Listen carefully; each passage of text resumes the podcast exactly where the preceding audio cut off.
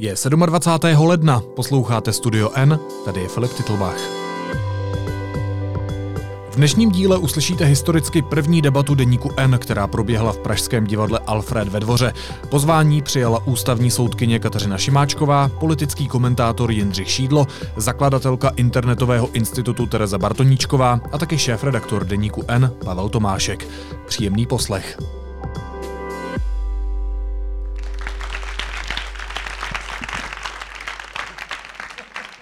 Já možná na úvod udělám takové rychlé kolečko. Já nechci moc eh, filozofovat, ale bylo by dobrý na začátek vědět, co vy vidíte pod pojmem pravda. Jindřichu, když jste se takhle nabídl. No toho jsem se bál. Eh, já si pomůžu citátem uh, slavného novináře Karla Bernsteina, který, který před téměř 30 lety popisoval rizika žurnalistiky v následujících 30 letech a všechno, co tehdy popsal, tak máme tady. On to popisal na americkém příkladu. A on tehdy řekl, že zpravodajství, já, jsem, já nejsem filozof, já jsem dělník obsahu, tak ale léta jsem se živil zpravodajstvím, tak zpravodajství je nejlépe dostupná verze pravdy. Není to zapisování. Jo. A to se mi vlastně jakoby takový výkop líbí, navíc jsem si to připravil a už nic jiného nevymyslím, tak já bych to předal dál, jestli, jestli pořádku, můžu. Pořádku. Děkuju, děkuju. Hmm. Pavle? Já když si s nějakým pojmem uh, nevím rady, uh, neznám jeho definici, tak volím takový osvědčený způsob, uh, že si pomůžu nějakým blízkým pojmem, který se dle mého soudu váže k tomu pojmu a který je pro mě srozumitelnější. Já když jsem přemýšlel o tom, co se pro mě váže k pravdě, možná nejblíže a nejintenzivněji, tak mě napadla zodpovědnost. Takže bych řekl, že pravda je nějaký veřejný čin, počin, výrok, který je činěn s velkou osobní zodpovědností. Že je to něco, za čím si ten člověk, eh, který tu věc činí nebo tvrdí, stojí. Stojí eh, s veškerou vahou své osobnosti, s veškerým kreditem a zkušeností, kterou má. Děkuju. Terezo? Já na toto asi trošku navážu, protože já se naopak ráda topím ve filozofii, což někdy může to jsem vést, se bál. což někdy může vést k docela hodně velkým hlubinám, kam se člověk potopí, ale uh, vlastně pravda je pro mě jako by místo, uh, kam člověk dojde uh, po nějakém velice zodpovědném z jeho strany úsilí o to tu pravdu vlastně odhalit. Ať už je to jakoukoliv cestou nebo kombinacemi cest. Paní Šimáčková, topíte se i vy v tom pojmu? Já vlastně odpovím možná trošku jinak. To znamená, co se mě první vybaví, když se řekne pravda. A mně se vybaví teda dva verše. Hledal jsem pravdu s hlavou zakloněnou do nebe a zakopl o člověka, který se jí bojí. Proč to říkám? Asi jsem tady mezi diskutujícími nejstarší, tak eh, možná nebudete vědět, z čeho to je, ale to je z písně eh, Vladimíra Merty, omamná květina pravdy a je to z desky PS, kterou jsem dostala ke svým dvanáctinám v roce 78. A už jako chápete, proč je pro mě pravda důležitá a mám k ní prostě hluboký emocionální vztah, protože jsem prostě prožila dětství, pubertu a rané mládí ve společnosti, která žila ve lži. Eh, a právě jako těžko se poznává pravda, ale myslím si, že všichni hodně dobře dokážeme poznat lež. A já si volím menší úkoly, takže jako soudkyně se snažím nepáchat nespravedlnosti a jako vysokoškolský pedagog, ale i jako normální člověk se prostě snažím odhalovat lži a rozhodně je odmítat. Teď se možná dostaneme k tomu, jak vám to jde a jaké vlastně na to máte páky. Vy, eh, abyste mohla udělat nějaké rozhodnutí, tak k tomu potřebujete důkazy, potřebujete k tomu svědectví. Ale míra důkazů může být relevantní, počet důkazů může být hmm. různý, svědectví můžou být křivá. A tak mě zajímá, jestli spravedlnost rovná se hledání čisté pravdy. Wow, no to jsou ty dva, dvě těžká slova, se kterými určitě se jako zabývám ve své profesi a to je e, spravedlnost a pravda. A jak znova říkám, tak e, jako je těžko u soudu dosažitelná spravedlnost vždycky. Já jsem o tom ostatně udělala takovou otázku, jste začal tím, jestli lze pomocí práva dosáhnout pravdy, tak já jsem eh, v rámci nějakého TEDxu říkala, jestli lze dosáhnout spravedlnosti prostřednictvím práva a dokonce i to je poměrně náročné. Eh, takže opravdu jako se snažím, když rozhoduju ty případy, které mám na stole, tak eh, zabránit tomu, aby vyhrála nespravedlnost anebo lež. Ale je pravda, že vlastně hlavní úkol soudců není ani hledat pravdu, ani hledat spravedlnost, ale řešit spory mezi lidmi. To znamená sociální mír. Jo, no to ne, protože samozřejmě... Uh... Já se omlouvám, že vám skáču do řeči, vy se to říká na tom TEDxu, že úkolem uh, spravedlnosti je spíš mít nějaký sociální mír, než samotnou spravedlnost. Vy se tam popisovala třeba, vy se tam popisovala třeba práva. příklad. Úkolem práva je nastolit mír. Jo? Jako mír Dobře. v té společnosti právě tím, že odstraníme některé spory. Že to je to, co to právo může poskytnout, ale spravedlnost někdy ne. A stejně tak vlastně třeba za socialismu, když jsme se učili na právnické fakultě, tak nám řekli, že hledáme v soudním procesu materiální pravdu. Ale to byla samozřejmě další lež, že jo, kterou jsme se učili. Protože uh, vy vlastně jako soudce rozhodujete spor mezi stranami a vlastně každá ta strana přináší svoje důkazy.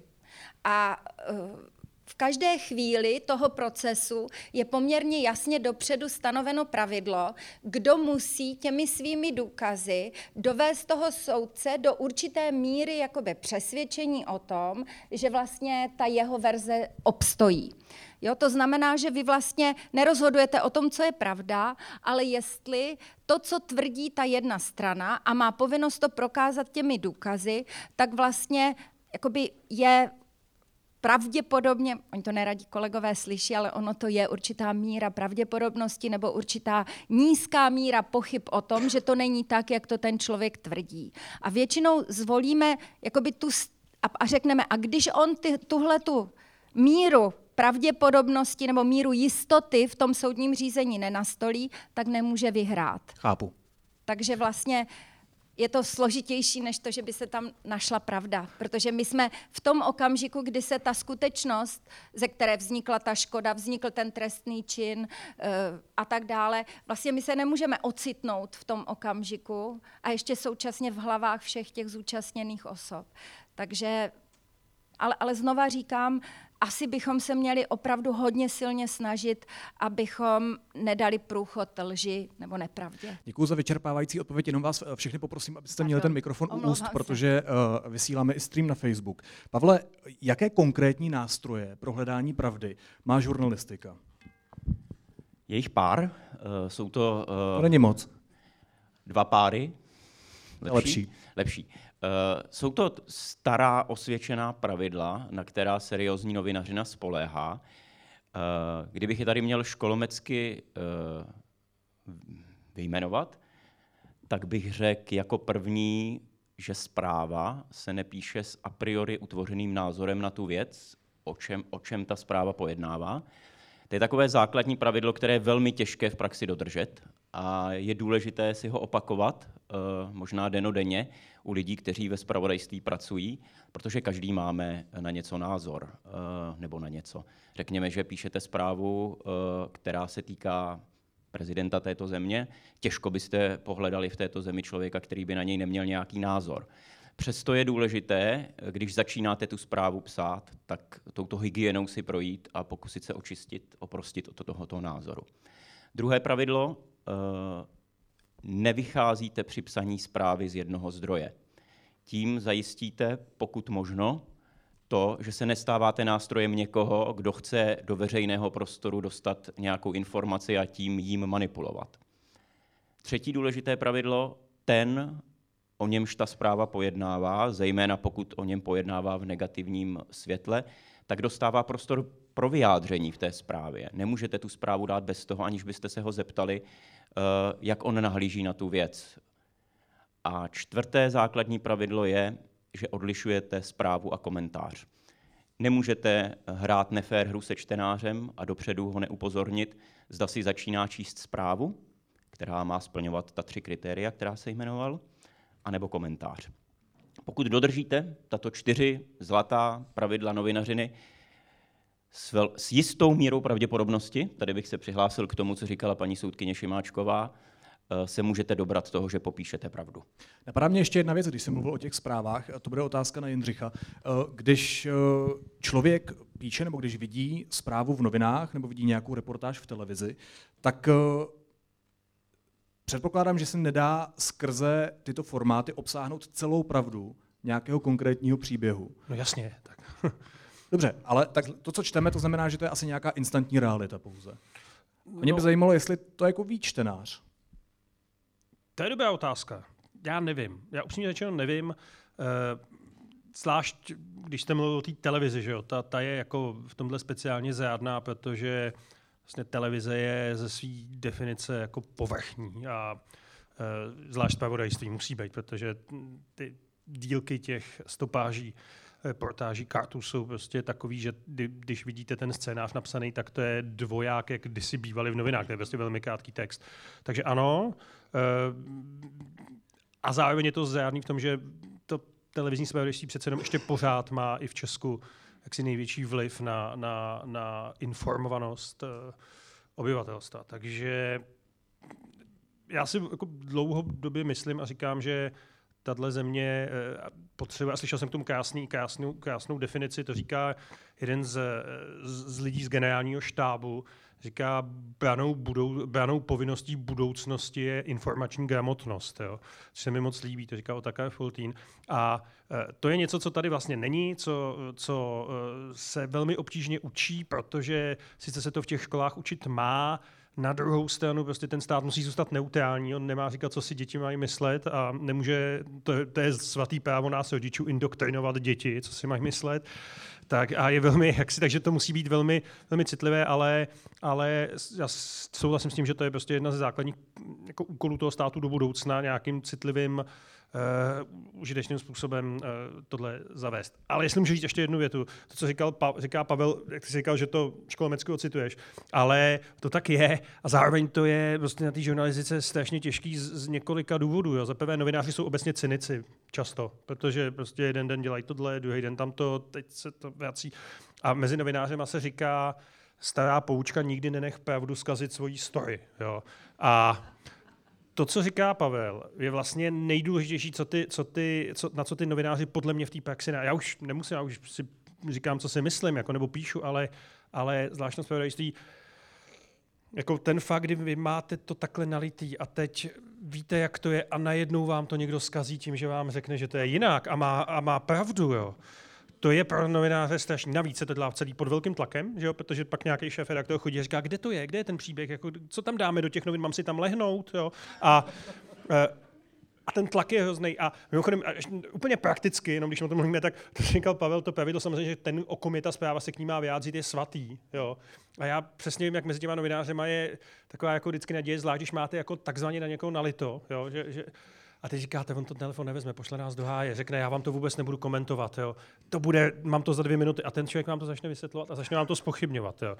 To je dost nezodpovědný od těch lidí a, a vyžadujete od těch novinářů při hledání té pravdy, já se těch velkých slov trochu bojím, jako aby se tohle naučili. Jo. A to je skoro bych řekl, co já jsem poznal za svou šleditou jako dráhu v těch médiích, vlastně to nejtěžší. No. Že, že vám vlastně jako tu jasnou představu, protože novináři se mají být neutrální, nebo snaží se být nepředpojatí, ale všichni to v sobě máme. Jo. Říkal Pavel, příklad s tím prezidentem je správný. Tak tohle to jako ty novináře naučit, a to se nenaučí nikde na školách, to se musí učit pak až později v těch reakcích. Napadá mě ještě, když se bavíme o těch školách, nechte se mikrofon, Jindřichu, uh, jestli je správně, že na školy jezdí novináři z různých médií přednášet. Myslím, že to je trend v poslední době v celku velký, nevím, jestli to bylo dřív, nemám tolik zkušeností jako vy. No, myslíte, vy myslíte asi třeba týdny mediálního vzdělávání člověka v Třeba no. Jo, já myslím, že to je v pořádku. Ještě jsem nezaznamenal, já tam jezdím pár let, že by proti tomu třeba protestovali rodiče. Jo? Vím, že teď byl nějaký příklad na Zatlance, na gymnáziu, kde si snad stěžovali na přednášku Václava Mojavce, eh, což je taky to jako právo rodičů mm, jako do toho mluvit. To já jako rodič zase vím. Jo? Já bych nechtěl, aby na, na gymnázium, kam chodí moje dcery, přišel prostě přednášet někdo z parlamentních listů, nebo to je jedno odkud, jo? Z, z něčeho takového. A takže tam ta balance hledá, ale to souvisí s tím, co jsem říkal, že vlastně ten systém v úvozovkách mediální výchovy, ona je to spíš jako občanská výchova, je vlastně v začátku. Jo, že, že by měli jezdit jenom vybraní novináři, když ne třeba z parlamentních listů.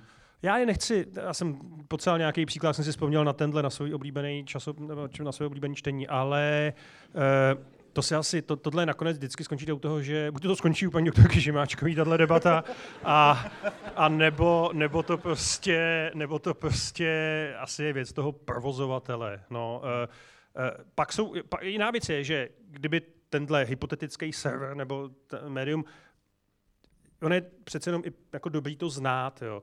že tak jako druhou stranu jako úplná, úplné odtažení od toho vede prostě k vytváření bubly nebo k utvrzování. Proto já třeba svým studentům vždycky říkám, eh, oni mají tendenci, zvlášť na té univerzitě, jako opovrhovat bulvárem. Jsem říkal, to je jedna z nej, vždycky říkám, to je jedna z největších chyb, který můžete udělat. Bulvár musíte rozumět, protože to je důležité, protože má velký vliv. Jo? Stejně jako musíte rozumět zpravodajství televize, XY, jo? protože nemusíte s ním souhlasit, může se vám zdát primitivní, ale má veliký vliv. Tak uh, tak, teď jsem se někam zamotal, už ten mikrofon. Tak to ukončíme. Tak, uh, pojďme, to, pojďme to ukončit, to je dobrý nápad. Paní doktorka, já mám takovou jednoduchou otázku. Mě by zajímalo, jak poznáte, že vám někdo říká pravdu? No, jak jsem už řekla, jak myslíte profesionálně, nebo jako... Lidsky. Lidsky já to většinou jako neřeším, jestli říká pravdu nebo ne. Jo, já si myslím, že lidi si velice často i sami sobě lžou, takže když mi něco říkají a jsou přes o tom, že mi říkají pravdu, tak to třeba vůbec eh, neodpovídá tomu, co je vlastně ta pravda. Takže já to prostě si jako vyslechnu, ale nějak bych to nehodnotila. Dobře, a profesionálně? No, jak už jsem vám řekla, tak eh, jako třeba je veliký problém profesionálně jako vyučující na právnické fakultě, jako poznat třeba, jestli to, ten student to neobsal, protože oni mají samozřejmě technologicky eh, mnohem lepší schopnosti to udělat jako než já to odhalit, nebo, nebo třeba zjistit, že něco obsali, nějakou seminárku a tak. Takže tam, je to, tak tam je to jako náročný to poznat. Ale já mám na to to, že když to zase opíšou, tak pak je ten život za to potrestá. Jo. Takže uh, i, No, tak na to někdo přijde. no. Se děje celkem Ale, často. Tak no. Eh, takže a, a jak už jsem vám řekla, tak vlastně v té soudní síni tam vy opravdu jenom prokazu, zjišťujete, vy byste vlastně neměl vůbec toho člověka hodnotit a dělat si na něho názor, protože on jako účastník toho sporu má předložit nějaké důkazy, čili já jako neuvažuji, samozřejmě máme... Je to nedělat si názor. Máme, mám, je to jako lepší nedělat si ten a priorní názor a v tu chvíli taky jenom sledovat ty důkazy, které pokládá. Samozřejmě třeba v trestních řízeních existuje um, jako technická možnost zjistit si věrohodnost toho svědka, protože na to existují jako forenzně přeskoumatelné psychologické metody, jak poznat, že někdo je hodně nevěrohodný a tak dále. Takže, eh, takže takhle to je, ale musím tedy říct, že vlastně třeba v tom soudním rozhodování, a myslím si, že teda i v té žurnalistice, kromě toho jako důkazy dokázat tu pravdu, tak velmi často se taky hledají potom nějaká řešení a tam jsou to ty spory těch argumentů.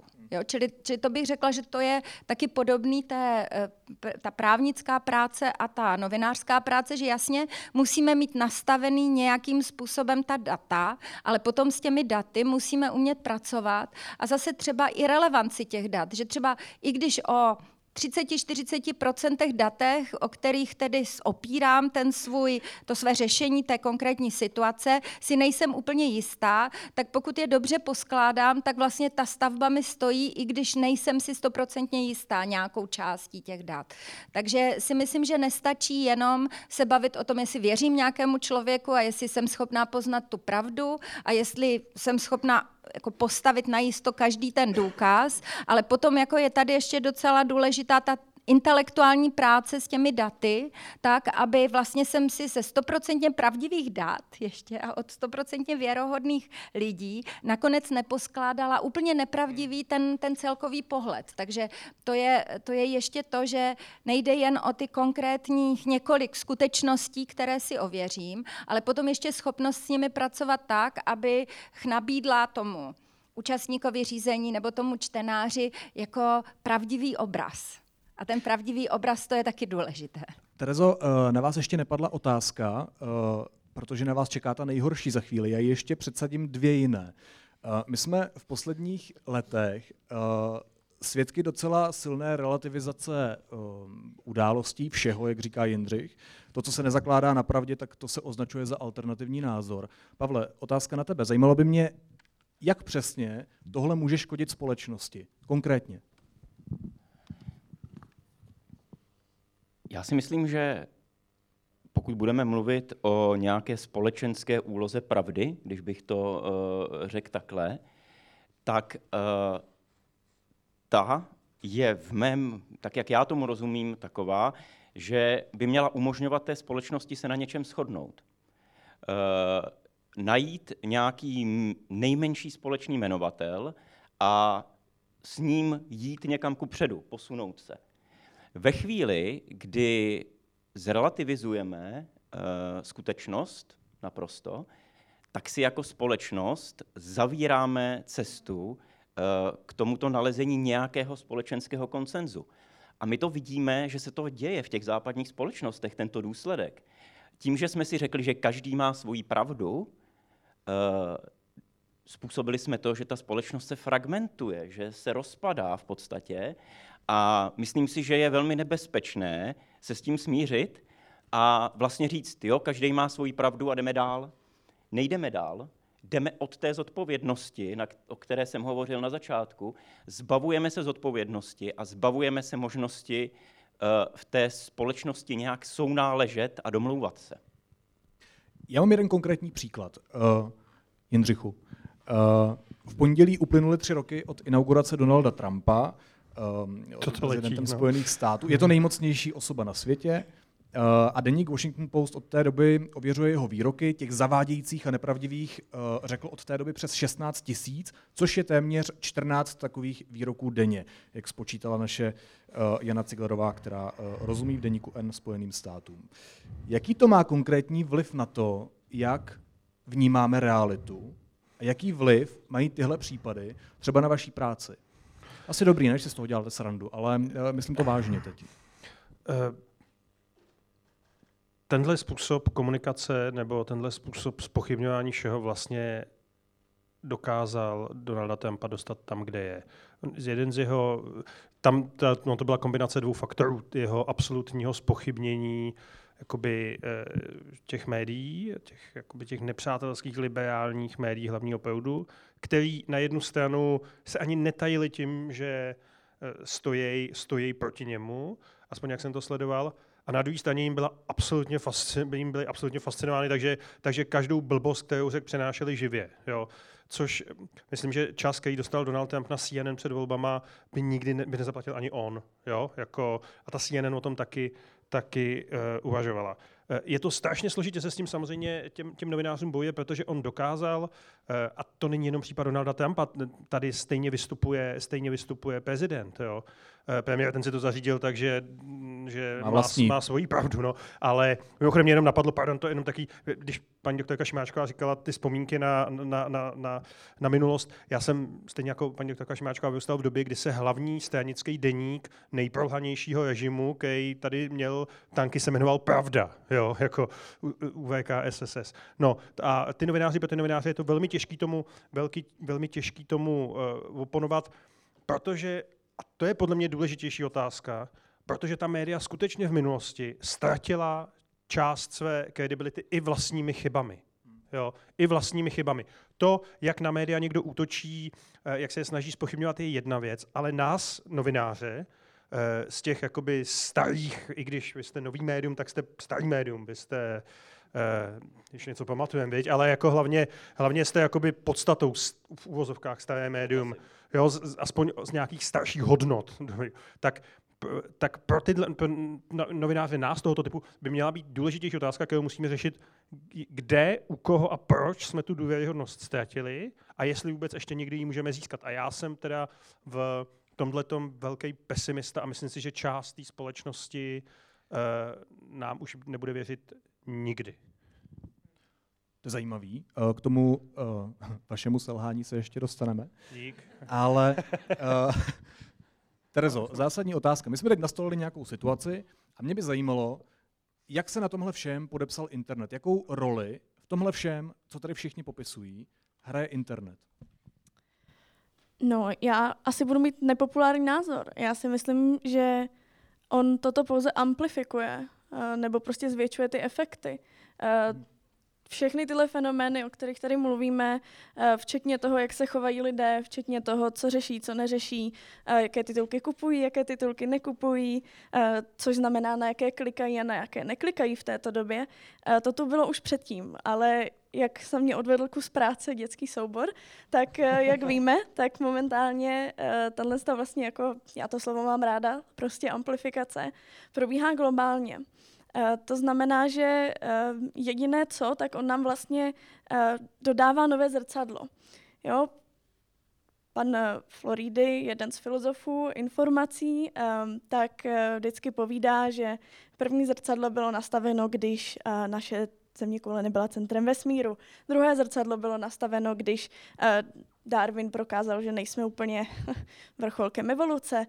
Další zrcadlo bylo, bylo nastaveno Uh, teď jsem se ztratila, kolik mám zrcadel, nicméně ano, že jsme vládci aspoň teda naší mysli uh, a Freud vlastně dokázal, že ne, pokud nemáte rádi Freuda, tak jakákoliv neurověda.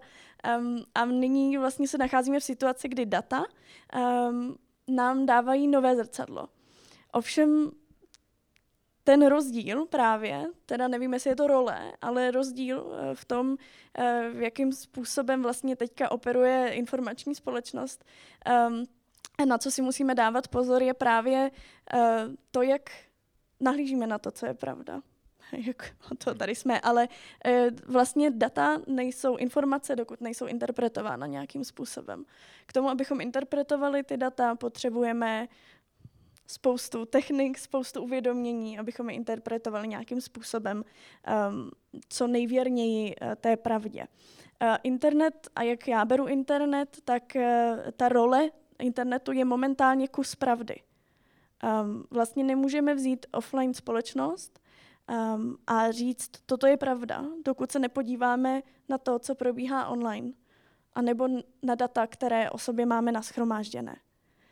To je pro mě asi ta role internetu. Momentálně se od orání pole do, eh, do mezinárodního vyjednávání, ale i do toho, kolik stojí pizza, promítá um, internet.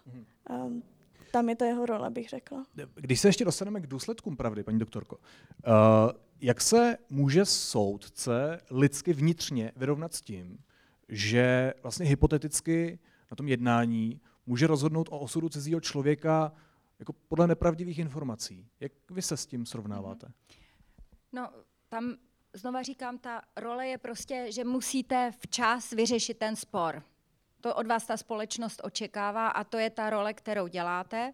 Vy jste dopředu řekli, podle jakých pravidel, řekli jste, co a jak musí kdo dokázat. A v tuto chvíli už jako moje, i kdybych což je velmi nebezpečné, takový lidi, kteří si myslí, že jako rozumí té pravdě, dovedou jí cítit, otevřou spis a vědí, jak mají rozhodnout. A, a oni ve, jako působí velmi věrohodně a mně to přijde vždycky... Pardon, takový lidé jsou mezi soudci? Jo. jo. Můžete pokračovat. a já třeba, jako fakt mě trvá tři, třeba tři měsíce, než na to přijdu, jako, a teď, teď ani ne hra hra těch faktů, ale třeba hra těch argumentů, jak má správně dopadnout. Ale jsou kolegové, kteří asi jako otevřou spis a vědí, tak já to teda nevím, ale jenom tím chci říct, že já ani jako nezaručuji, že to, co řekneme, bude ta pravda. Já jsem říkala, ten komunistický jako právní doktrína říkala, my u toho soudu nalezneme materiální pravdu a podle ní rozhodneme, což je lež celý. Takže my jenom prostě jsou dána nějaká pravidla, podle kterých soudce musí postupovat a ta pravidla jasně říkají, jakým způsobem máte povinnost rozhodnout. Dobře, a vy od toho máte osobní distanc, když přijete domů a zjistíte, že jste špatně rozhodla? Nemám. Ale zase jako, ono je to velmi těžké, jako myslíte si, že asi, asi to museli třeba zažívat jako američtí soudci, kteří někoho odsoudili k trestu smrti a pak přišly testy DNA. Jo, to, to, si, to si jako dovedu představit, ale v podstatě vy vždycky ale to je i v lékařské vědě, ve vědě vědě a tak dále. Vy prostě rozhodujete podle aktuálního stavu vědeckého poznání a aktuálního stavu poznání v tu chvíli, který je v té soudní místnosti. Já vždycky si představím, když bych přišla třeba k Marii Sklodovské a říkala, ten smolinec jako může být nebezpečný, dejte si pozor, jo. tak by si mysleli, že jsem blázen a věřím nějakým čárům a prostě, že ona dělá tu vědu. Jo? To znamená, že musíme si taky uvědomovat, že to naše poznání je e, složitější a složitější. Takže jako samozřejmě, když děláte tak vážné práce, jako je novinařina, jako je politika, jako je rozhodování soudních sporů, ale jako je třeba být i učitel, tak si musíte být vědom toho, že prostě můžete strašně ty lidi zklamat, když oni pak řeknou, že to byla lež. Na druhou stranu musíte dělat tu práci s tím, že prostě eh, jako nemáte to planoucí srdce hledající tu pravdu, ale postupujete podle těch pravidel a podle té odpovědnosti a těch dat, kterou v tuhle chvíli máte k dispozici. Jindřichu, Pavle, podobná otázka na vás. Mě by eh, zajímalo, kdy jste naposledy informovali nepravdivě. Nebo nepřesně. Vzpomenu si například uh, z nedávné doby, uh, na začátku prosince, když jsme dostali do rukou závěry auditní zprávy Evropské unie, která se týkala střetu zájmu Andreje Babiše, tak pochopitelně realita médií, předpokládali jsme, že nejsme jediní, kdo potom dokumentu jdou, kdo ho budou mít v ruce a proto jsme eh, vyvinuli velké úsilí tu první zprávu eh, napsat velmi rychle a dát ji ven. V té úplně první verzi eh, jsme dokonce v titulku té zprávy informovali o tom, že ten audit potvrdil, že bude třeba vrátit 451 milionů do Bruselu. Česká republika, potažmo tedy Agrofert. Velmi rychle jsme zjistili, že rychločtením závěru té zprávy jsme se jaksi unáhlili s tímto závěrem, že tato částka tam není, že ta zpráva o něco komplikovanější, skládá ty částky trošku jinak. Toto byl vlastně závěr té předběžné auditní zprávy, která přišla do Česka v květnu. Během několika minut uh, jsme tuto informaci opravili, uh, uvedli jsme ji na pravou míru, uh, dali jsme tam nejenom opravu do toho textu, ale omluvili jsme se i za chybu čtenářům. Z toho se dají udělat dva závěry. Já jsem jmenoval čtyři pravidla zlatá novinařiny, toto je možná takové jedno aditivní páté. Když uděláte chybu, eh, tak ji neváhejte přiznat a opravit. To prosím není něco, eh, na čem vy eh, tratíte na cti. Naopak, je to fair hra, kterou hrajete s tím čtenářem. Novinář není neomylný a navíc pracuje pod velkým časovým tlakem. A to je možná druhé poučení, které je taky velmi těžké dodržet, ale je důležité si ho opakovat. Přesnost je důležitější než rychlost. A je těžké se toho držet, protože fungujete v konkurenčním prostředí a vaší přirozenou ambicí jako novináře je přinést tu zprávu dřív, než někdo jiný přinést ji jako první. Je potřeba si říkat a opakovat v redakci, že ačkoliv bychom rádi jako Deník N přinesli všechny důležité zprávy jako první, tak nejdůležitější je uh, mít, ty, má, mít ta fakta pohromadě správně a napsat to podle pravdy. Jindřichu? Já se nechci moc kompromitovat, ale uh, já bych potrhnul, to, já to hned řeknu, já potrhnu, co řekl Pavel. Seriózní média poznáte podle toho, že o nich víte, že dělají chyby protože ty chyby pravidelně přiznávají. Není náhodou, že New York Times, nevím, jestli to ještě mají, ale měli to vždycky, že to asi mít budou pravidelnou oblíbenou rubriku čtenářů opravy a upřesnění. Jo. A myslím, že to má i respekt. Teda. Respekt má to, no, no, no, no, no, což, je, což je důležitý. Já si pamatuju, na, abych mluvil za sebe a ne za, za médium, kde pracuju, já už taky zprávám a se moc nezabývám opravdu, tak eh, mně se povedla pěkná věc. Já jsem před několika lety na procházce Lánským parkem viděl přijíždět k prezidentu Zemanovi do Lán, bylo to v roce 2013, auto, eh, z níž vylezl člověk, kterýho já jsem vyvodil, dal jsem na sociální sítě a tvrdil jsem, že, že to je někdejší jeho pojatce, velmi problematická osobnost Miroslav Šlouf. A e, ejhle, e, ukázalo se, a dal jsem to na Twitter, tuším, nebo na Facebook, a ukázalo se poměrně krátce, že je to osoba, z, jak si řekl bych, z druhé strany hm, dveří, byl to šéf rozvědky. E, teda kontrarozvědky Jiří, šéf Bisky Jiří Lang, tak to je taková nepříjemná chybka. A teď mi začali samozřejmě, že tehdy to bylo nějak aktuální vzhledem ke vztahům těch dvou mužů, mi volat kolegové prostě z celého denní jako spektra, že jako jestli tu fotku můžou použít, že to je říkal, můžete, ale je to trochu jako komplikovaný. A tak já jsem to do jeden, nebo když jsem to zjistil, jak jsem se taky, by to bylo jenom na sociálních sítích, což je ale dneska vlastně, vzhledem k tomu, jak se ty zprávy šíří, to tež. Já jsem šířil fake news předtím, než to bylo cool. Jo. A Eh, je vlastně stejně důležitý, takže tam jsem se, tam jsem se jako seknul nepěkně a jako nepochybně za, těch, za, těch, za ty roky jsem se seknul eh, moc krát, ale je důležitý taky rozlišovat jako mezi chybou, kterou udělá Deník N, kterou udělám já, kterou uděláme všichni a jako záměrně vypouštěnými jak, záměrně vypouštěnou lží případně polopravdami, případně, a to má pak mnoho odstínů, od prostě toho, že se vám nechce něco ověřovat a takhle se vám ta verze líbí a už si nebudeme spochybňovat prostě to, co jsme si jednou napsali, protože ono to je sice fajn říct, že budeme opravovat chyby, ale ono je to jako velmi nepříjemné. Je to nepříjemné. Hmm.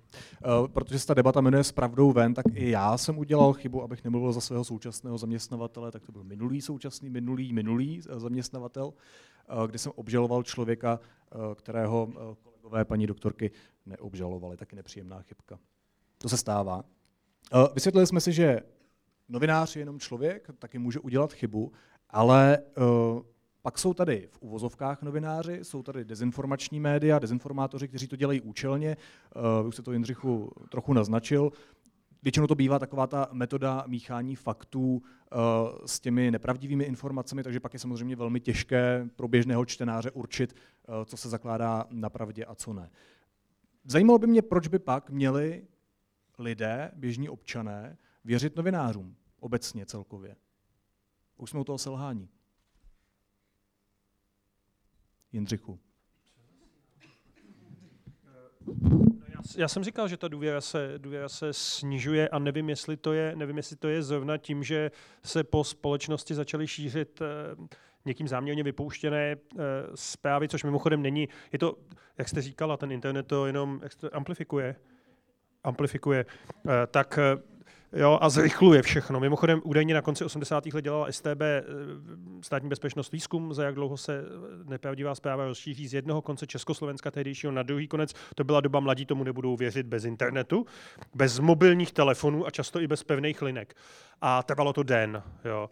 A Eh, což, což jako vypovídá o tom, jak rychle se ty zprávy šíří v tom internetovém prostředí. Na to jsou už výzkumy, kolik obsahuje nepravdivý a o kolik rychleji a více šíří. Já ta čísla teď z hlavy, z hlavy neznám. Takže eh, ano, ale myslím si, že u těch, u těch médií ta nedůvěra byla, je taky do jisté míry dána tím, že prostě část veřejnosti eh, měla pocit, že Eh, média, no, já to nemám rád, ale něco jako hlavní proud existuje. Eh, tady v Česku bychom ho dokázali pomenovat, říct si, jaký vyznává hodnoty a podobně.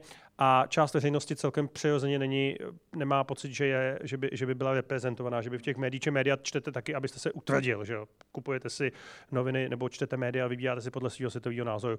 Mimochodem, tohle v té Americe přece byl jeden z kulturních Eh, zvratu Ameriky, který ved přímo, myslím, k Donaldu Trumpovi a to je vznik Fox News polovně 90. let. A ten prostě vzniknul proto, že tam někdo správně, Mardo, teda respektive s Ailsem doporučil seriál HBO, viděli díru na trhu jo, a na tu, ve, tu veřejnost si vzali.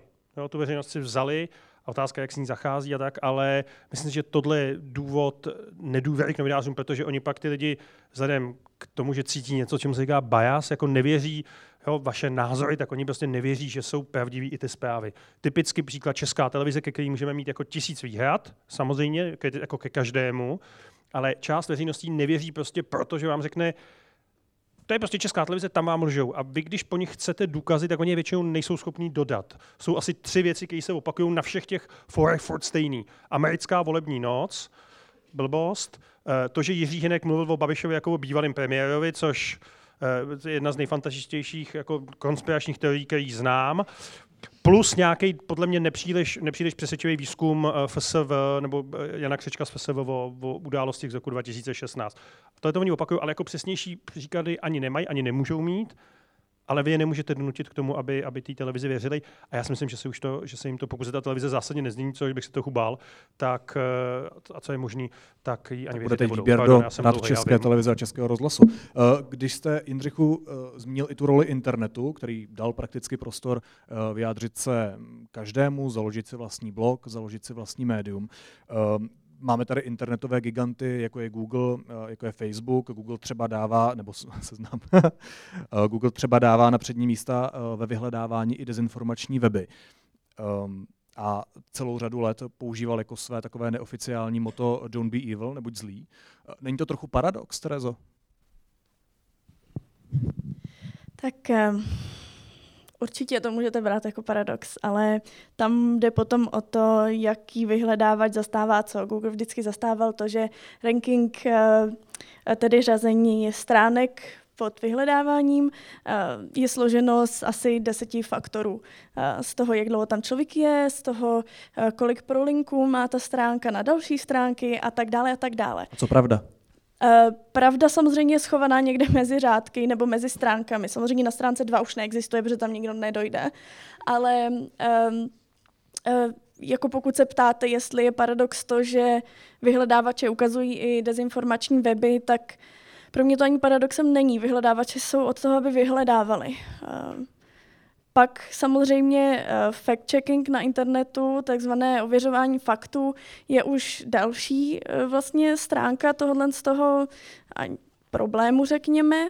A ta zase trošku hraničí s tím, koho je to pravda. Jo? Bias se tady zmínilo, být nějakým způsobem zaujatý. E, proto třeba na content management, což je e, třízení obsahu nějakým způsobem, e, tak není úplně zaručený recept. Nejen kvůli tomu, že samozřejmě ve společnosti je, jsou fragmenty hodně názorových skupin, ale i tím, že um, jelikož by to byla zátěž na biznisy, čistě praktická vložka, tak, tak vlastně by se musely tyto služby uh, dát někam do zahraničí například, a kde už kulturní, uh, kulturní rozdíly pak třeba rozhodují o tom, jaký náhled na to mají. Pokud by byly v zemi vyhledávačů, prakticky velmi těžko proveditelné. Ale uh, takže asi tak, pro mě to není paradox, je to pak otázka nějakých způsobů, nějakým způsobem regulací. Uh, pak, uh, A pak... společenská zodpovědnost? Uh, já jenom asi je potřeba říct, že vy jste pracovala pro Google, takže znáte i to prostředí nějakým způsobem uvnitř. Uh, mě by prostě zajímalo, nakolik jde téhle firmě, která má monopol, opravdu. Čerstvě má, čerstvě má. Už asi dva roky. Ale... Uh... Seznam dohání, ano, seznam dohání. No, a... Stejně jste naše jednička. Ale um, nakolik jim to jde diktovat? Aspoň celosvětově Jindřichu, to uznáte, ne? Koli, eh, byla to ptal, jsem se, ptal jsem se na tu celospolečenskou zodpovědnost ano, takového uh, technologického To je vlastně gigantu. to, co mě dohnalo od Google na Oxford. To je to, že člověk začne uvažovat o tom, nejen samozřejmě, já teďka nechci stavit Google do nějakého, vůbec ne, vůbec ne. Um, je to víc komplexní, než se zdá, ale eh, to mě dohnalo vlastně zase do akademických sfér, uvažovat nějakým způsobem, kde končí ta, ten business model a kde začíná sociální odpovědnost. A bohužel a bohu dík eh, teda Google a tyhle giganti se to snaží řešit. Snaží minimálně eh, na to, aby to bylo jako PR, ale ono vzrůstající tlak společnosti nějakým způsobem k alespoň částečným řešením nebo pokusům o ty řešení vede, eh, což je pozitivní zpráva. Negativní zpráva je, že to opravdu je komplexnější, než se zdá a um, nějakým způsobem, pokud to nebude dobře regulováno, tak ty společnosti vlastně se k tomu nedají tak nějak jakoby přinutit. Um, a ty regulace jsou samozřejmě uh, stejně komplexní a když mluvím o regulacích, já vždycky říkám, že nejsem pro regulace, já jsem pro mantinely, uh, protože jelikož technologie se pohybuje mnohem rychleji, než než to nějakým způsobem my můžeme reagovat a nebo vůbec odhalit, jak se třeba mění algoritmy, když už budeme hodně granulární, protože o tom to vlastně je, tak, tak že bychom měli spíše vymýšlet mantinely a to společně s těmi firmami ideálně. Abychom určili směr, kterým chceme jít, takzvaně, jak vždycky říkám, popsali oheň, jak vypadá, aby jsme ho nezačínali, místo toho, abychom pak hořící oheň rozebírali větev po větívce a snažili se ho udupat. morálka asi bude vždycky dohánět technologii. Uh, otázka na novináře uh, a trošku střílení do vlastních řád. My vlastně denodenně uh, používáme vyhledávač, jako je Google nebo Seznam. Z, sociální sítě, jako, jako je Facebook, Instagram, Twitter a tak dál. Um, zajímalo by mě, jestli tím, že třeba zveřejňujeme na ně ten náš obsah, že používáme ke své práci třeba ve vyhledávání nebo Jindrchu v Gmail, kalendáře a tak podobně. Jestli nelegitimizujeme právě tyhle giganty a to jejich vlastně společenské chování eh, tím vlastním používáním. Já chápu, že na té druhé straně je asi bojkot, což by pro nás znamenalo asi mediální sebevraždu. Předpokládám, že bez Facebooku, eh, Twitteru, Instagramu a Google by novináři a ta média zřejmě úplně nemohla obstát v té konkurenci. Ale ale bavíme se o pravdě. Mohla bych jenom vsuvku malou? Ano. Já bych úplně neházela vyhledávače a sociální sítě a platformy do stejného pytle, ale to určitě um, pak páni novináři Můžete to rozdělit. Myslím si, že je třeba mít neustále na paměti a být si vědomi toho, že to jsou nějaké nástroje, eh, které jsou pro tu naši práci tak jak se v tuto chvíli odehrává, v jakých podmínkách ji vykonáváme, eh, potřebné až nezbytné, ale že to nejsou eh, věci a nástroje, které, by nám měly vládnout, které by měly určovat eh, vlastně to, jakým způsobem onu novinářskou profesi vykonáváme. A pochopitelně, když bych to tedy rozdělil a hovořil bych teď jenom o sociálních sítích, sociálních médiích, tak je třeba říct, že to jsou pochopitelně i konkurenti uh, nás jako tradičních médií, protože pochopitelně ten čas, který vy trávíte například uh, zábavou na Facebooku, komunikací na Facebooku, je čas, který pravděpodobně, nevím jestli vy osobně, ale třeba vaši rodiče, prarodiče, trávili čtením normálních médií, jako třeba novin nebo časopisů. To znamená, že uh, to jsou uh, Sociální média jsou v tomto smyslu konkurenti uh, tradičních médií, které my tady s Jindřichem zastupujeme. Pokud bychom uh, si vzali uh, ta, ta, ty vyhledávače jako jiný fenomén, tak to jsou obří konkurenti médií, pokud jde o peníze z reklamy. Google dneska, nebo když bychom dali dohromady možná Google s Facebookem, tak na některých trzích prostě berou 75% uh, příjmu z inzerce. Eh, já se vždycky ptám, eh, kde má Google tu redakci, do které investuje ty peníze z reklamy, nebo kde má Facebook tu redakci plnou investigativních novinářů, kteří, kteří pátrají po těch informacích důležitých pro nás a pro společnost jako celek. Toto je obrovský problém pro média, že peníze z reklamy zmizely do těchto firm globálních a už se ne, nevracejí zpátky e, do novinářů, do tvorby obsahu. Jindřich mluvil o tom, že média mají problém s důvěryhodností, nepochybně, ale e, média jsou taky jiná, než byla před lety. Když se podíváte po redakcích, v redakcích pracují daleko mladší lidé, než pracovali, méně zkušení. E, to, to není špatná věc sama o sobě, ale Některé věci jdou se zkušeností. Mladý člověk dělá přirozeně více chyb než zkušený člověk. To všechno jsou věci, které spolu souvisejí a které jsou tak trošku začarovaný kruh, eh, ve kterém se média pohybují a je velmi těžké eh, z něho vystoupit. Také, vracím se zpátky na začátek, kvůli roli, kterou hrají vyhledávače a sociální média.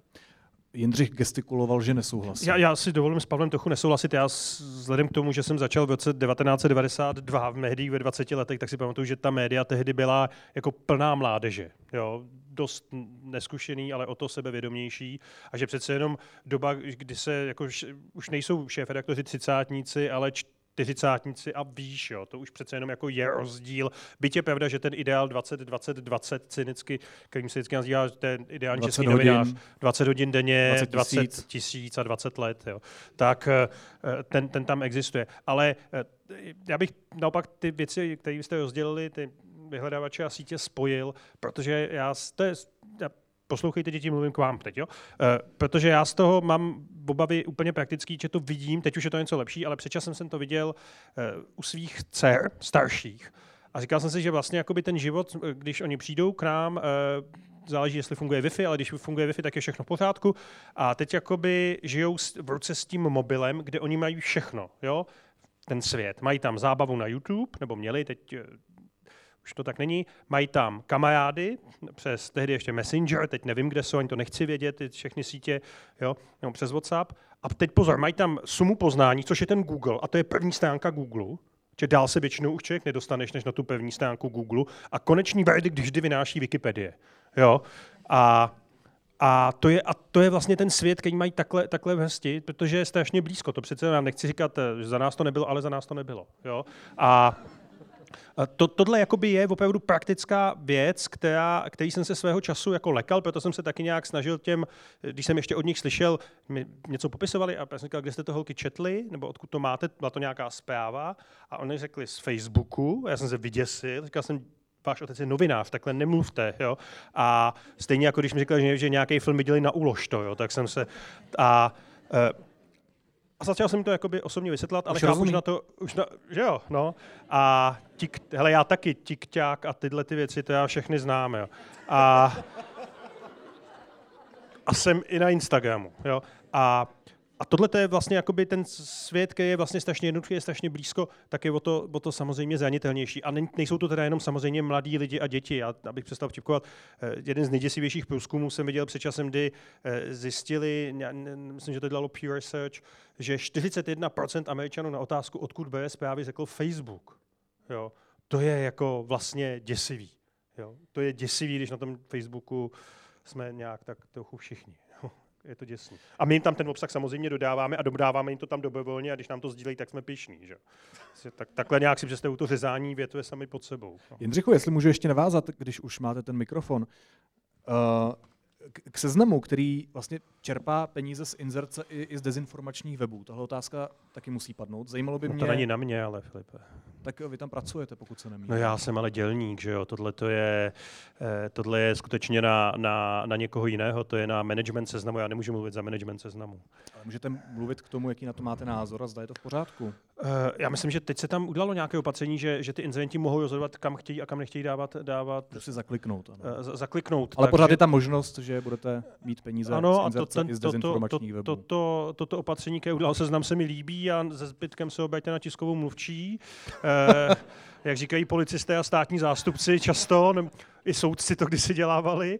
A uh, no, jak říkám, ten, ten krok, který teď byl učiněn, uh, je podle mě krok správným směrem. Mimochodem, jako já tady nechci hrát jako roli ďáblová advokáta, jo, ale já trochu bych varoval před, před, fakt před termínem dezinformační weby. Ta definice je velmi nejistá. A stejně jako je stejně zádný v politice termín populismus, protože tím často označujeme něco, s čím si nevíme rady, tak i v té žurnalistice prostě jsou za, za uh, tímhle tím slovem ostrakizujícím označovány weby, které jsou často jenom blbý. Dobře, jo? a co je pravda? Takže pravda je blbý web? Máme říkat, že... Uh, cože? Takže, takže pravda je blbý web? Pravda? Ne, když budete mluvit o, Aha. a já to teda nazývám dezinformačními jasně, weby, jasně, ale tak, tak co je to tady nejsou stanovená žádná kritéria. Jako, co je dezinformační web, co je web, který, eh, který a co je blbý web? senzace. Blbý web?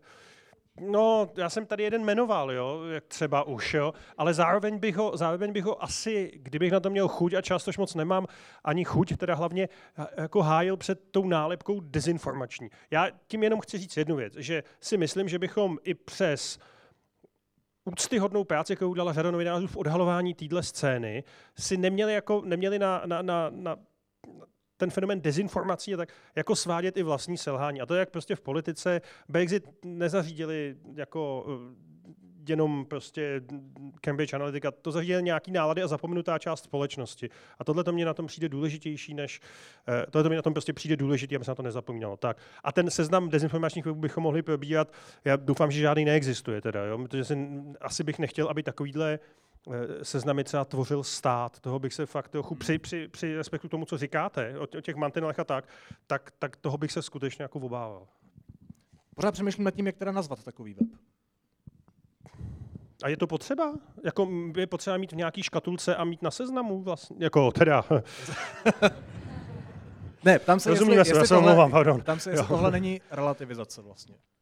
Uh, no tak otázka. trochu je, ale je otázka, jestli, ano, samozřejmě uznávám to, ale já nevím, jestli tady se lze jako dobrat něčeho, co bychom pak mohli nazvat pravdou. Jo? Uh, jasně, asi, jsou, asi se shodneme, že jsou weby, které jsou zřízený k tomu, aby prostě ovlivňovali tu veřejnost a jí lžou, kde jsou, jo, horší, ale známe je, víme o tom, víme, kdo za nima stojí. Já mluvím třeba o Aeronetu, který prostě popsali kolegové ze Respektu, vy jste, myslím, o něm psali taky, že jo, víme to, ale pro mě je horší to, že, že informace z Ionetu může mít takovou sílu, že ovlivní výsledky vole v této zemi, což je ten slavný případ s tím litiem, mimochodem gratuluju, nikdo vám ho neukrad, jo, už dva a půl roku tam leží a nikdo ho neodvez.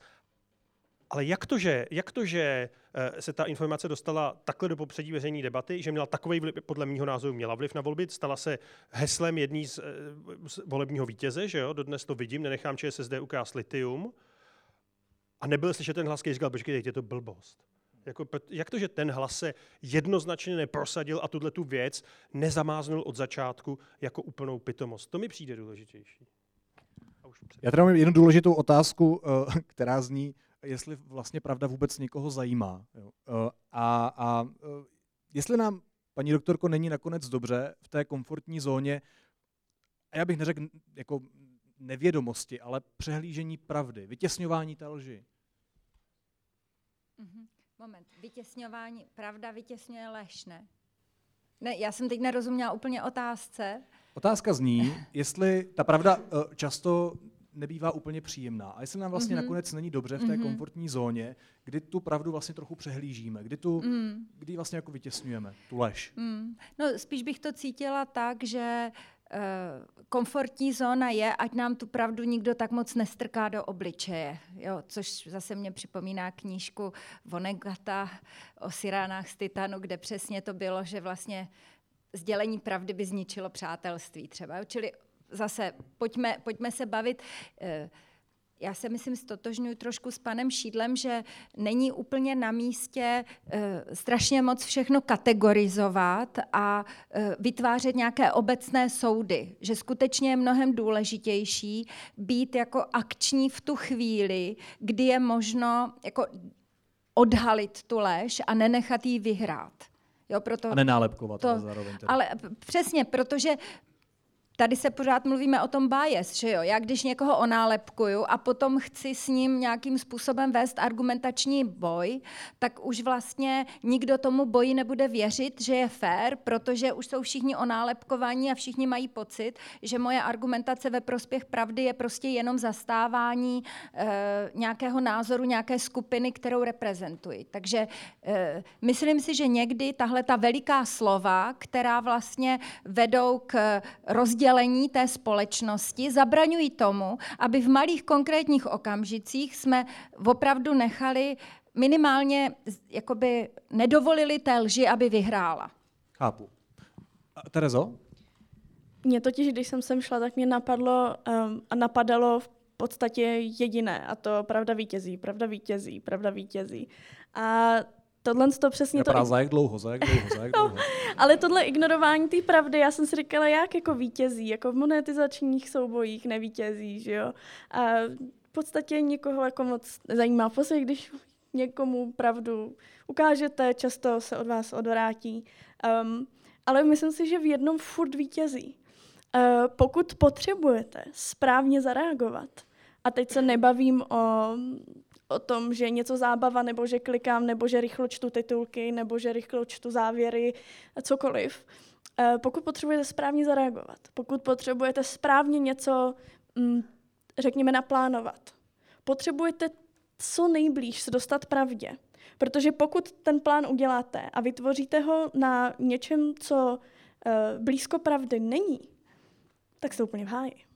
Jo, proto, proto to, to nešlo jako jinak ale proto právě třeba moje vášeň pro data.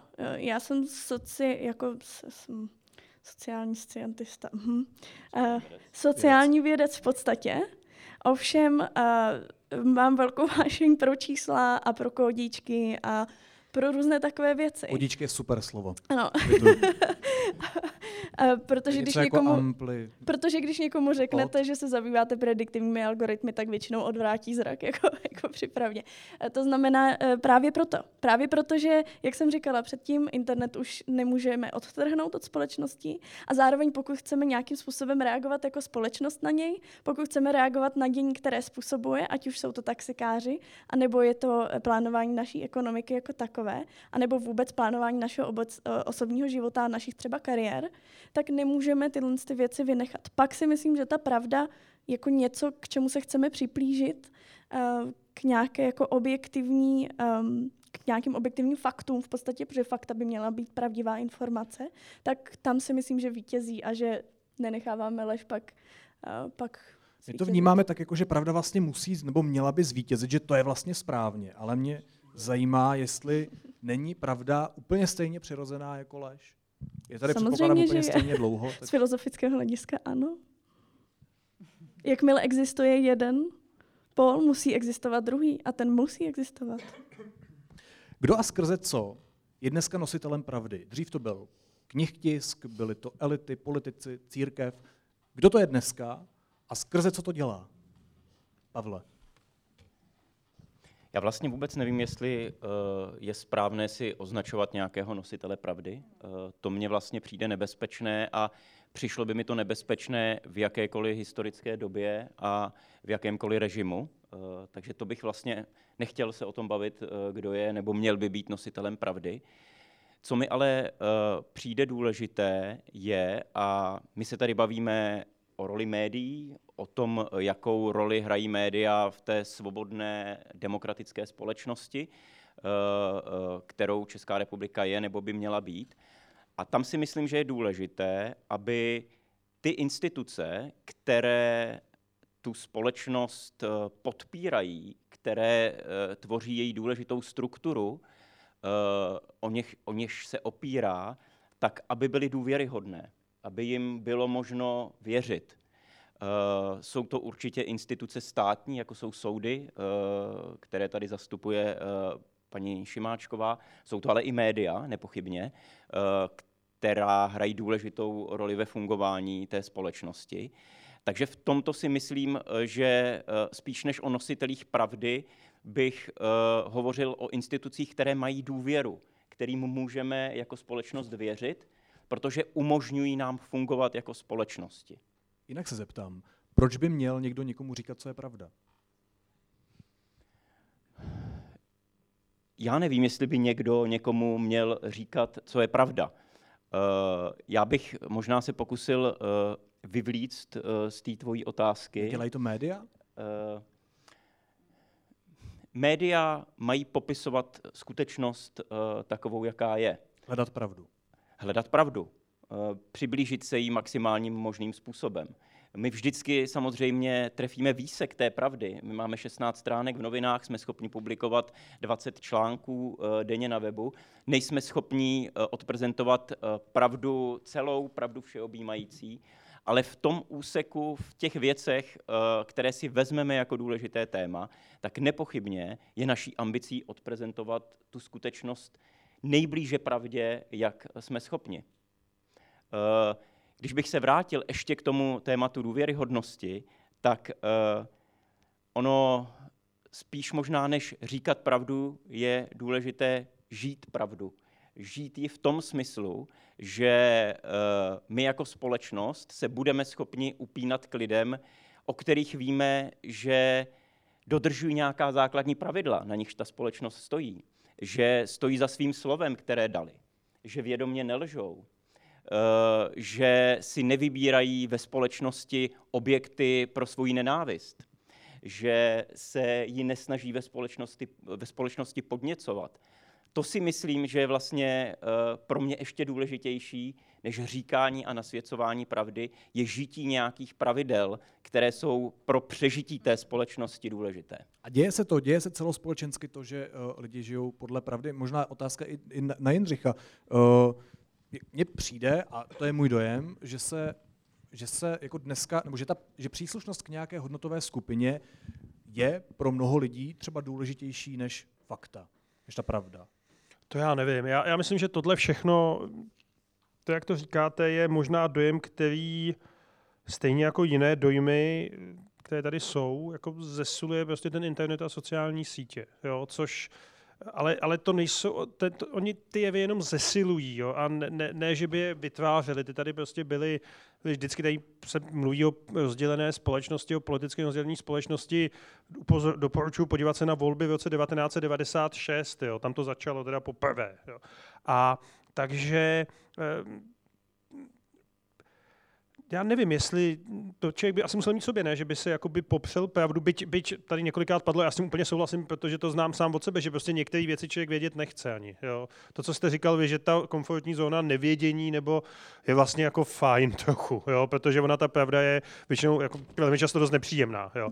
Takže, eh, ale zároveň jako člověk nechce žít asi úplně trvale ve lži, že jo? ani nemůže, protože to pro něj má pak velký následky, tak nevím, jestli kvůli, tom, jestli, jestli kvůli příslušnosti k nějaký skupině Uh, jako tu pravdu úplně, úplně vytěsní. No. Na mě je to asi moc složitá otázka, se přiznám. Teda.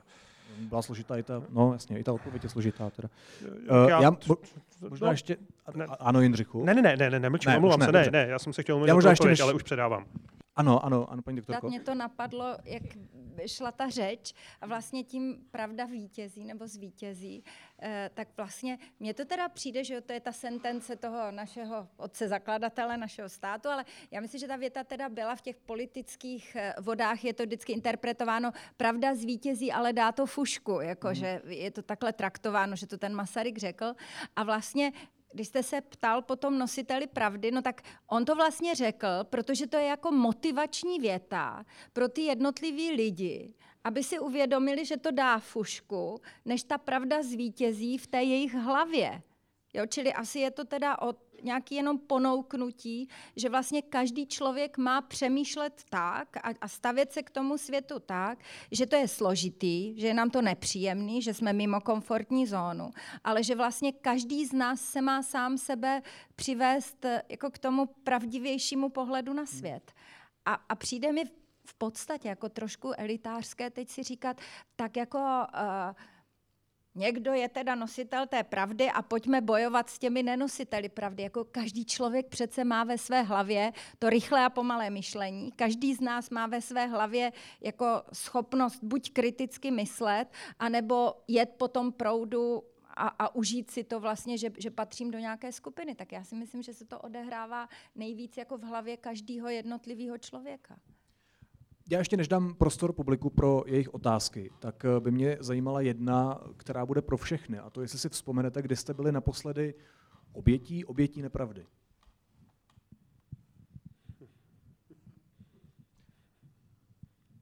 Můžeme jak specifikovat to obětí? Ono je to takové hodně dramatické.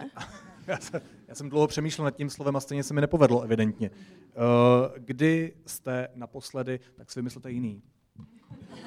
Kdy jste, kdy jste naletěla větu, na nějakou nepravdu?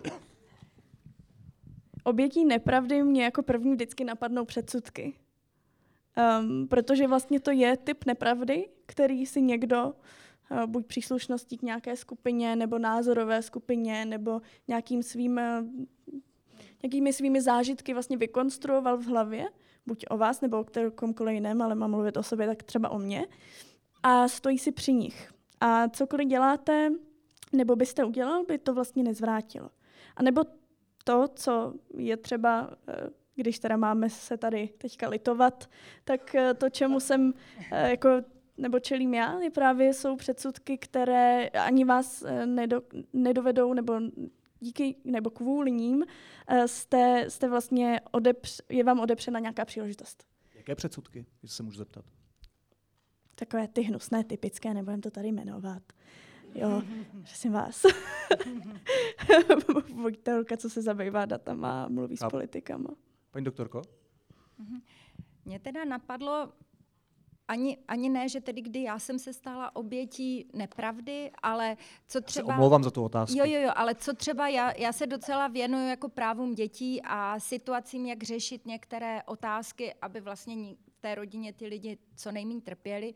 A co mě třeba přijde strašné, tak pořád ještě jsou v téhle zemi sociální pracovnice, které si vlastně myslí, že je někdy lepší dětem jako neříct nějakou pravdu třeba o jejich rodičích, nebo jako vlastně jim i znemožnit, aby pochopili pravdu o svém původu.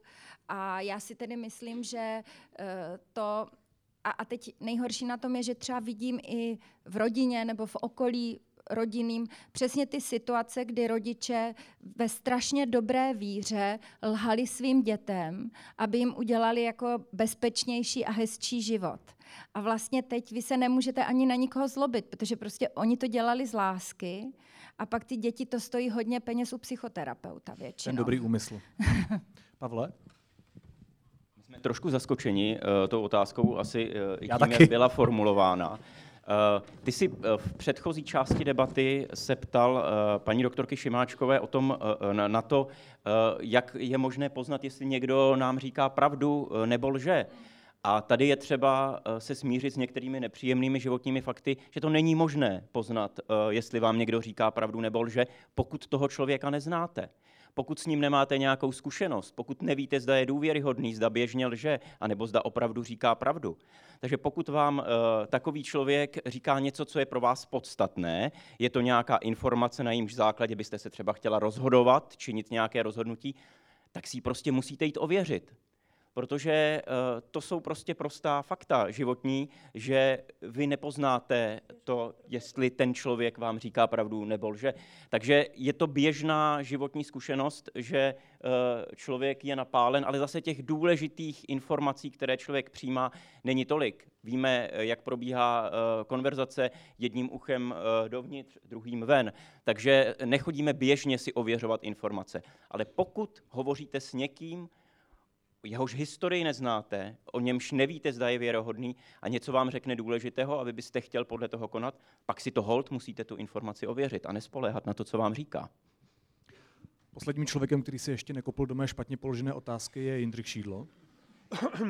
To já se nekopnu, já spíš Eh, to, to je jedna z věcí, které mi jdou vůbec nejlíp, jo. ale a já, já vlastně nevím, Filipe, já si spíš myslím, že se to jako třeba časem člověk dozví a taky nechci zaměňovat, jakoby eh, stát se obětí nepravd eh, s třeba nesplněnými sliby nebo nesplněnými nadějemi, jo, který, což, což se tak jako stává. Já se obávám, že se prostě to nějakou lež jako dovím. Nicméně obecně chci říct, že ta, jako ta společnost eh, česká prošla pozoruhodným za těch 30 let jako vývojem. Jo. Před 30 lety eh, to heslo, které eh, bylo zřejmě od Masaryka převzato, bylo vylepšeno pro potřeby jako 89 bylo pravda a láska zvítězí nad lží a nenávistí, což byla vlastně tehdejší verze Ano bude líp.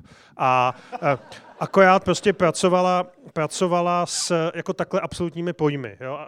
A vzhledem k tomu, že ten vývoj byl prostě složitý, a mm, tak, eh, tak myslím, že v části veřejnosti to zachovalo eh, jako, nebo, nebo zanechalo prostě nějaký šrámy. A dneska je z toho, jako je ze slovního spojení nebo ze slova pravdoláska vlastně jako nadávka jo, pro část společnosti, což je vlastně smutný. A, a, a myslím si, že za našeho života jsme prošli jako řadou věcí, kdy jsme byli překvapení mírou cynickosti toho, jako, jak nám kdo lhal v tom veřejném prostoru. Myslím si, že třeba s Pavlem bychom se shodli, že nebo nevím, jestli bychom se shodli, ale oba tu vzpomínku určitě máme, na, na situaci kolem, kolem uh, útoku na Irák v roce 2003, kdy nám asi byly, bylo cynicky lha, lháno, pravděpodobně, jo, a uh, já si pamatuju třeba tu médiu, náladu v médiích, kdy jako hlasy, který to spochybňovali, teď myslím ty, ty zbraně hromadného ničení, tak jsme vlastně jakoby z různých jiných důvodů jako přehlíželi. Mimochodem je potřeba říct, že kdo měl pravdu, byl Václav Klaus tehdy. Což tehdy, když se podíváte do těch novin, vlastně málo kdo chtěl připustit. Jo, v obecní náladě, v těch médiích. Jo? Že média jakoby, tehdy si možná víc něco přála, a to taky neměla jak uvěřit, ono těžko se jde do jak hledat jako zbraně hromadného ničení. Jo? Ale tehdy té společnosti bylo, myslím, cynicky lháno a, a na, na společnosti, jak v Česku, ale tak po celém světě to zanechalo, myslím, hluboký teda stopy. Jo? I na důvěryhodnosti eh, médií. Tady se odplazí Tady se naši odplaz... tanečníci. Děti. Děkuju.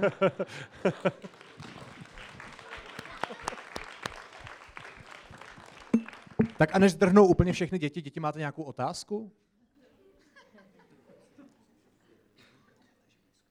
Mám vás pochválit, že jste byli skvělé. Já nevím pracovat s dětma, ale um, nemáte. Dobře. Někdo z dospělých má nějakou otázku? Dobrý večer, já jsem Tomáš Hodek. Já bych se potřeboval chtěl zeptat, jestli si myslíte, eh, že přijde doba, eh, kdy budou politici, sociální pracovníci, právníci, novináři požadovat, aby se komunisti omluvili za to, co, co se spáchali, jako, nebo co, co bylo provedeno lidem, kteří vlastně nikdy nebyli satisfa, satisfakova, satisfa, nedostali satisfakci za to, co se, se odehrálo. Je tady 70% obyvatel, který, jak si s tím režimem šli, čerpali z toho řadu výhod. Ty, co se tomu nějakým způsobem vymezili, tak vlastně byli za to postihováni často velmi tvrdě. Ta, se, jako, ta omluva nikdy nepřišla. Eh, dneska tu roli eh, těch komunistů přebírají, přebírají často peníze, protože lidi se pod, nepodvolují teda nějakému režimu, podvolují se penězům, tam už nebude žádný pardon moc se uprovést. Tak eh, ta otázka zněla, jestli si myslíte, že přijde někdy doba, kdy se bude jak si vyžad, požadovat nebo očekávat ta omluva komunistů za to, co tě, menš, tě menší skupině obyvatel, kteří se postavili nebo stavili tomu komunistu a byli za to postihováni, když ta omluva někdy přijde. Kdo se chce chytnout odpovědi? Já myslím, že to byla otázka asi na novináře a na paní Šimáčkovou, pochopil. Na všechny, dobře. Na všechny. Chce se někdo chytnout odpovědi? Odpovím. Já vlastně ani moc nerozumím tomu, co by to těm lidem přineslo, kdyby se jim omluvili. Tady se řešilo omluva sudeckým Němcům za to, že, že byli jaksi odsunuti a nevím, co to přineslo sudeckým Němcům, že se jim bylo omluveno. Eh, já očekávám, že eh, minimálně si myslím, nevím, jestli by to takhle, jde o to, že eh, pokud někdo dost, je, je páchan nějaký příkoří někomu, tady se mluvilo, že novinář se omluví, pokud udělá chybu. Tady ta chyba zjevně byla páchána, byla páchána umyslně a ta omluva nepřišla. A já si myslím, že to je devastující pro tu společnost, pokud se jak si přijímá to, že teda se děje nějaké příkoří a nikdo se za to ne, neočekává, že se to bude mluveno. Tak uh, myslím si, že to je pro určitým způsobem, tady se bavím o nějaké důvěře, bavím se o důvěře ve společnost, o důvěře v média, uh-huh. důvěře v nějaké instituce.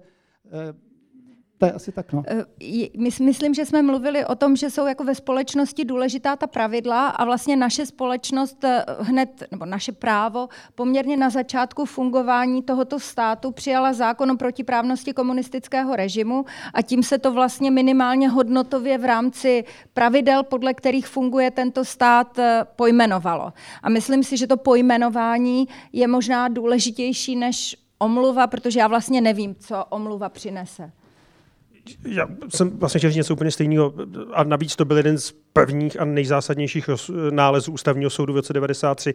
Plus, eh, taky nevím, jestli by ty lidi tu omluvu úplně chtěli. Pro mě třeba je důležité, když mluvíme o pravidlech a ono to má volnou souvislost s tou jakoby pravdou, bylo třeba to, že tahle země se na začátku 90. let pustila do procesu restitucí, což prostě byla náprava některých, samozřejmě pouze některých křivd, ale považuji to dodnes vlastně po těch 30 letech čím dál víc za jednu z nejdůležitějších věcí, eh, která se tady tehdy stala a která se vlastně, byla to ještě nejefektivnější forma privatizace, jo, mezi náma, eh, povedla. Plus jiná věc je, a tam bych vám možná souhlasil, musím říct, že mě fascinuje po 30 letech, kdyby mě napadlo po 30 letech, na, když v tom veřejném prostoru tak jako chodíte, na kolik lidí s tou bývalou, a já teď prosím nechci někoho soudit, já jsem se narodil v roce 72, já jsem to nikdy řešit nemusel, ale jak ta nezbytnost někdejších jako členů komunistické strany pro tu společnost na nejrůznějších jako od předsedy vlády, ale o tom jsem ani vlastně mluvit nechtěl, že to všichni víme, po jako řadu dalších lidí jako na to i po těch 30 letech jako najážíte. Jako vlastně mě to hrozně překvapuje. Jo. Já děkuji za odpověď. Abychom stihli další dotazy, tak předávám mikrofon zde vlevo. Dobrý den, Jiří Svoboda. Já bych se chtěl zeptat na otázku, která souvisí s inzercí, jak jsme o ní trochu mluvili. Eh, Pavel Tomášek říkal, že v, na některých trzích už dneska 75% příjmu z inzerce jde od Google, jde Facebooku nebo Google a podobně velkým korporacím. Já bych se spíš ptal, proč? Proč je tomu tak a jestli naopak média nemusí, nemůžou dělat něco jinak, aby byly pro inzerenty nadále atraktivní. A jestli prostě není chyba na straně médií, eh, že nemají dostatečnou reformu ve svých inzertních technikách. Já to nechci se z toho hned vyvlíct, jo, ale v zásadě to jako vracím ten míček, který mi házíte zpátky. Uh, ty peníze jsou na tom Facebooku a Google, protože vy tam, jako my teda, dobře, my tam trávíme ten čas. Uh, ty firmy tam speněžují ten čas, který my tam trávíme, nic jiného. To je opravdu, tam se platí za ten čas, který vy tam trávíte a oni vám během toho, když jste na tom Google nebo na tom Facebooku, tak vám tam zobrazí ty reklamy. Takže v tomto si myslím, než by byla média nevinně, Eh, Jindřich tady hovořil o krizi důvěryhodnosti, je tady krize relevance médií, právě proto, že prostě média například pro politiky se stala ta tradiční média, myslím, nepotřebnými. Když kdysi americký prezident chtěl něco sdělit národu, tak uh, svolal tiskovou konferenci nebo si uh, rezervoval čas v 8 hodin večer v televizi. Dneska to prostě tweetne. Takže v tomhle média vlastně přestala být důležitá. To je jiný projev té konkurence, kterou nám tvoří sociální sítě. Eh, já osobně, a eh, jsem tady trošku za deník N, takže eh, těžko mohu říkat něco jiného, si myslím, že budoucnost médií, ta ekonomická, není v tom, že budou dostávat peníze od inzerentů, ale v tom, že budou dostávat peníze od čtenářů. To je, já se domnívám, jediná spolehlivá budoucnost pro přežití kvalitních médií, že si uvědomíme, že tak jako jsme byli zvyklí chodit do trafiky a za ty noviny dát peníze, tak, že je to úplně stejně normální na tom internetu. Že to, na co jsme si tady zvykli uh, za těch posledních 20 let, že tam jsou ty informace zadarmo, uh, informace možná, ale řekněme kvalitní analýza a zpracování v kontextu těch informací, tak ta, je, uh, ta nemůže přežít, pokud mají přežít kvalitní média. Mohu ještě doplnit. Eh, pro mě tohle to všechno směřuje k, jedno, k jednomu faktu. Eh, nejenom k tomu, že tam chodíme a tak dále, ale eh, právě ta konkurence nových médií těm starým je v té důvěře. Vlastně už to nejsou úplně data, se kterými se bude obchodovat v budoucnu, ale bude to důvěra. Protože na ten internet jdeme, protože buď to tam někdo třídí za nás, nebo jsme ztratili důvěru v ve stará média, ale i proto vznikají úplně nové fenomény, jako jsou třeba influencři, lidé, kteří mají prostě vliv na internetu, osobnosti, eh, kteří pak sami se stávají vlastně reklamním médiem, protože je začínají sponzorovat značky a tak dále a tak dále. Je to všechno jenom o tom, komu dáváme peníze, rovná se pozornost a komu důvěřujeme. Proto prostě můžeme svými eh, volbami dělat taky ekonomická rozhodnutí a tím, na co se budeme koukat a co si budeme kupovat, tak tím můžeme podporovat pravdu, když si zjistíme, komu tyhle tu moc dáváme. Dobrý den, Eda Gajdoš. Já mám jeden dotaz na to, že kritériem pravdy v mediálním nebo společenském prostoru často bývá výrok soudu. A není paradoxem, že u trestních činů třeba vraždy je promlčecí lhůta 15 let, kdy k tomu výroku i když dneska máme k dispozici ty forenzní metody daleko modernější než kdysi dávno, vlastně vůbec nemůže dojít. Takže otázka na vás, na paní doktorku Šimáčkovou, ale i na novináře, jestli to není schizofrenická situace, že v tom evropském prostoru existuje promlčecí lhůta na teda třeba obvinění z vraždy 15 let, kdy k výroku soudu vlastně nemůže dojít? Já si teda myslím, že to není 15 let, ale musela bych se podívat do počítače, abych vám to řekla přesně. Jo, protože samozřejmě my taky pracujeme s daty, které teda tvrdě platíme, jo, protože všechna data, která právníci používají a všechny, no to radši ne, to, to se fakt musí na placených eh, stránkách podívat. Ale, ale uh, to je právě to, co už já jsem tady říkala hned v počátku, že vlastně uh, soudní rozhodování o trestných činech. Já jsem totiž nejdřív myslela, že máte na mysli spory o mediální obsahy, protože proto jsem se tak zamračila, protože nás to strašně baví to rozhodovat, ale skoro to nepřichází k těm soudům, protože ty lidi už se jako nesoudí, že chtějí nějakou, nějaké konstatování, omluvu za nepravdivé sdělení, ani peníze. To prostě tak dlouho trvá, že i já ještě v době, kdy jsem byla advokátka, tak můj klient se šíleně rozčílil, velmi jako bohatý a velmi jako schopný obchodník a řekl, jdem se s nima soudit. V jedné větě bylo 17 nepravdivých údajů o mé firmě a když jsme se soudili tři roky, tak to skrečoval. Já jsem mu to teda říkala už na začátku, že to skrečuje. Ale eh, takže chci jenom říct, že u soudu třeba tyhle ty jako mediálně, jestli média říkají pravdu nebo ne, to se řeší tak zřídka, že, eh, že to bohužel není vůbec relevantní a co se děje na internetu, to se nežaluje skoro vůbec. Ale vám teď jde o to, že vlastně uh, jakoby to právo tím, že připouští promlčení vůbec jako takové, takže vlastně jako nepomáhá pravdě vyhrát ve společnosti. Mm-hmm. Mm-hmm. No, ale já jsem znova, já jsem říkala prostě soudní rozhodování, vlastně primární důvod soudního rozhodování dokonce není ani spravedlnost, ale je to téma vlastně uh, vyřešit spory mezi lidmi. Trestní právo jsme si vymysleli jenom proto, abychom vlastně zabránili krevním mstě. Jo?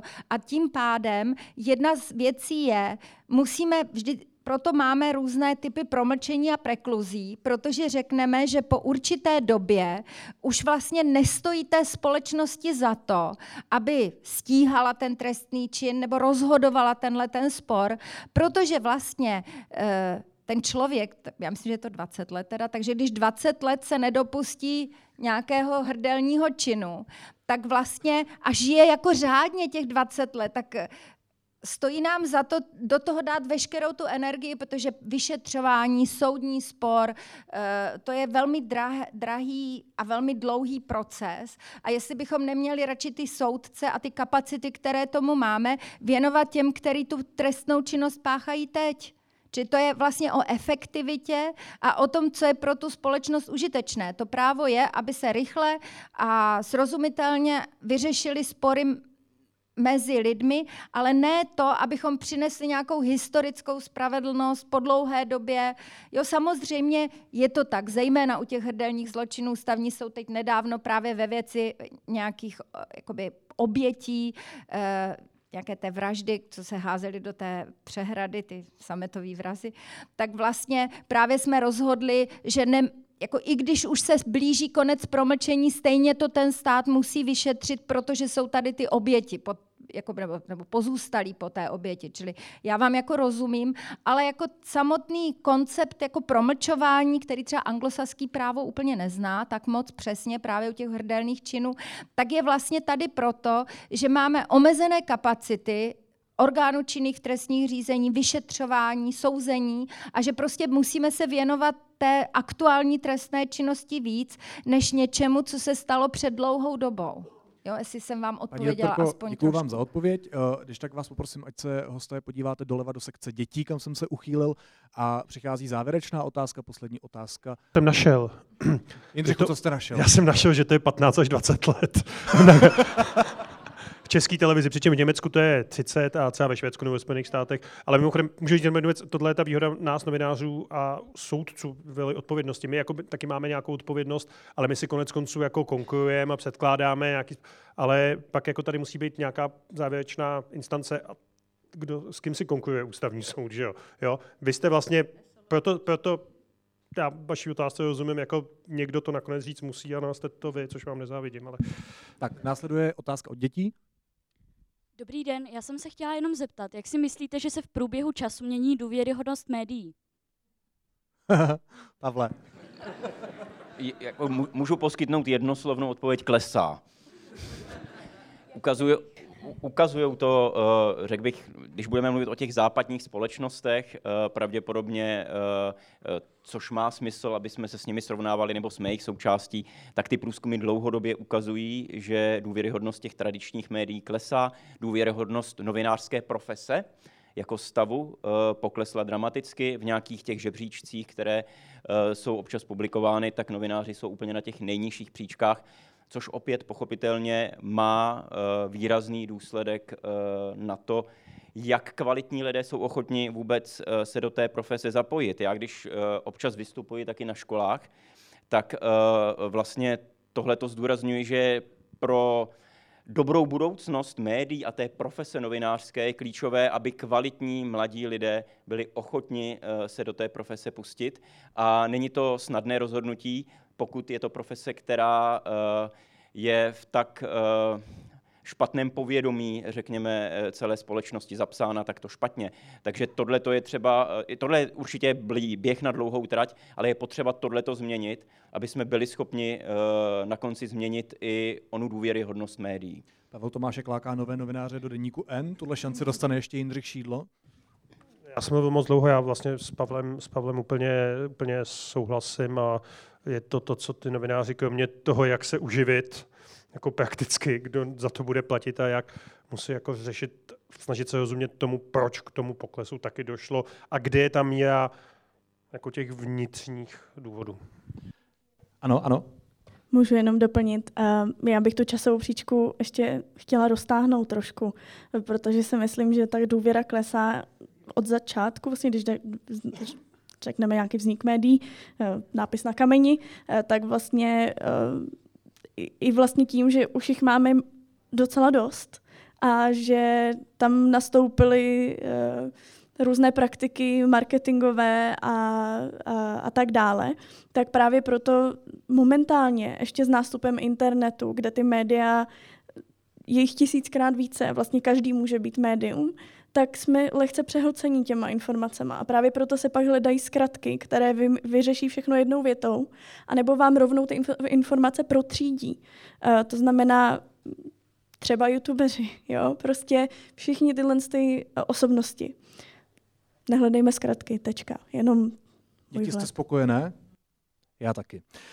Děkuji moc eh, zakladatelce Internetového institutu Tereze Bartoničkové za to, že se účastnila první debaty deníku N. Terezo, díky moc.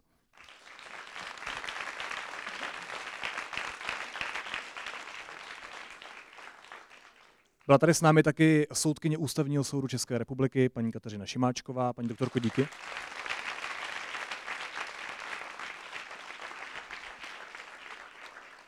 Politický komentátor a novinář Jindřich Šídlo ze Seznam zpráv. Jindřichu, díky moc.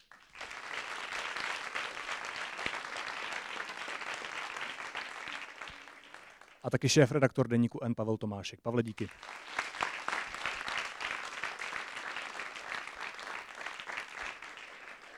Hrozně moc děkuji dětem, dětskému tanečnímu studiu Light za to, co předvedlo před tou debatou.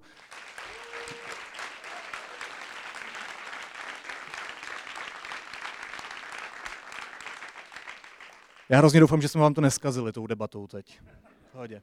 Ne. A loučím se s váma, díky moc, že jste dorazili na první debatu Deníku N a protože eh, ten záznam bude použitý i v podcastu Studio N, tak se loučím i s našimi posluchači. Mějte se hezky a naschranou.